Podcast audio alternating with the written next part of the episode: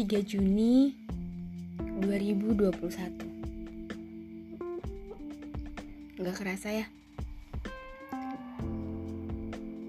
baru kemarin rasanya kita ngerayain hari ulang tahun kamu yang ke-21. Dan sekarang kita ngerayain hari ulang tahun kamu yang ke-22. Selamat ulang tahun ya. Semoga tahun ini semuanya tercapai. Dan semoga kamu jadi lebih baik lagi.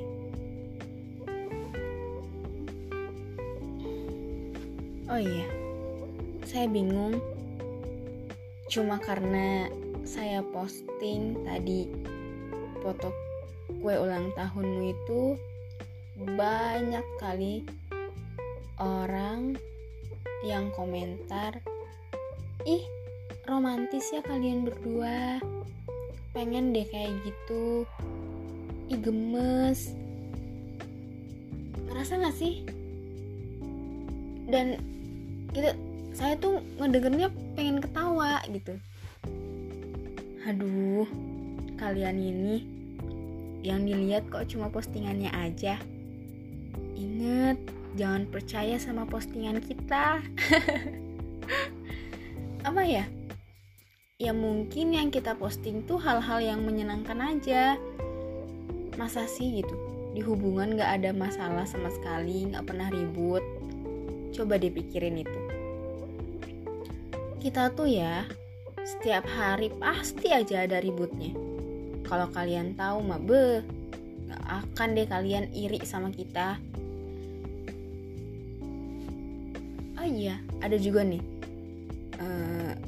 salah satunya yang komentar kayak gini, "Caranya gimana sih biar bisa kayak kalian itu terus sama-sama, bareng-bareng, dan bisa selama itu ngejalanin hubungannya? Padahal kalian suka banyak masalah, bahkan dia juga sering ngelakuin hal yang buat kamu sakit." Oke, memang benar, di setiap hubungan pasti pernah saling menyakiti, saling mengecewakan. Itu pasti pernah. Karena apa? Ya karena ekspektasi kita diri sendiri, ekspektasi kita yang terlalu berlebihan sama dia, sama pasangan kita. Gimana maksudnya? Gimana ya? Ya mungkin kita berekspektasi kalau misalkan dia tuh gak akan ngelakuin hal-hal yang buruk, gak akan ngelakuin hal-hal yang buat kita sakit. Ya tapi kan gimana, kita tuh cuma manusia, gak tahu loh kalau dia tuh bakal ngelakuin apa ke depannya, diri dia gimana, hati dia gimana, gak akan tahu.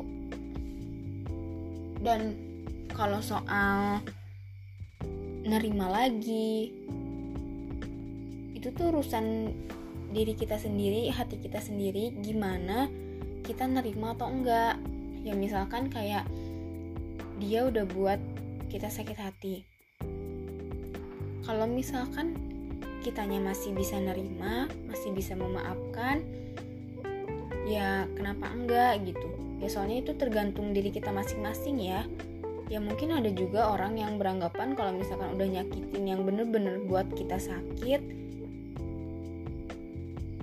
pasti nganggap, "Kok bodoh sih, mau-mau aja udah disakitin kayak gitu masih tetap nerima dan masih tetap bertahan." Ya kalau menurut saya pribadi, kalau saya masih bisa nerima dan saya masih bisa memaafkan, ya gak apa-apa. Dan prinsip saya tuh ya terima aja gitu. Ya berusaha untuk kita saling merubah, mencoba untuk lebih baik lagi, dan mencoba untuk berkaca diri gitu. Apa sih yang salah dari diri saya sendiri? Kenapa dia sampai ngelakuin hal itu sama saya? Apa ada yang salah dari diri saya sendiri? Ya itulah, coba kita lihat. Ya Kalau misalkan dianya udah minta maaf dan berusaha untuk merubah, ya kenapa sih nggak kita bantu, kenapa sih nggak kita support gitu. Kalau misalkan kitanya malah pergi, apa iya dia bakal baik-baik aja? Ya gitu sih. Ya kalau misalkan soal jodoh atau enggak, itu kan urusan yang di atas ya. Jadi itu terserah kalian sih,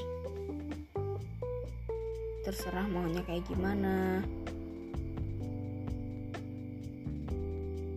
Oh iya, satu lagi, kalau misalkan kalian udah nggak bisa nerima, hak kalian kok kalau mau pergi juga. Nggak harus bertahan terus-terusan, mungkin karena malu terlalu lama jadinya coba untuk bertahan gitu ya. Enggak lah, terserah kalian, itu hak kalian gitu. Mau kalian bertahan, mau kalian enggak, ya itu hak kalian ya, jadi terserah gitu. Intinya sih gimana diri kalian aja deh. Udah ya, itu udah cukup.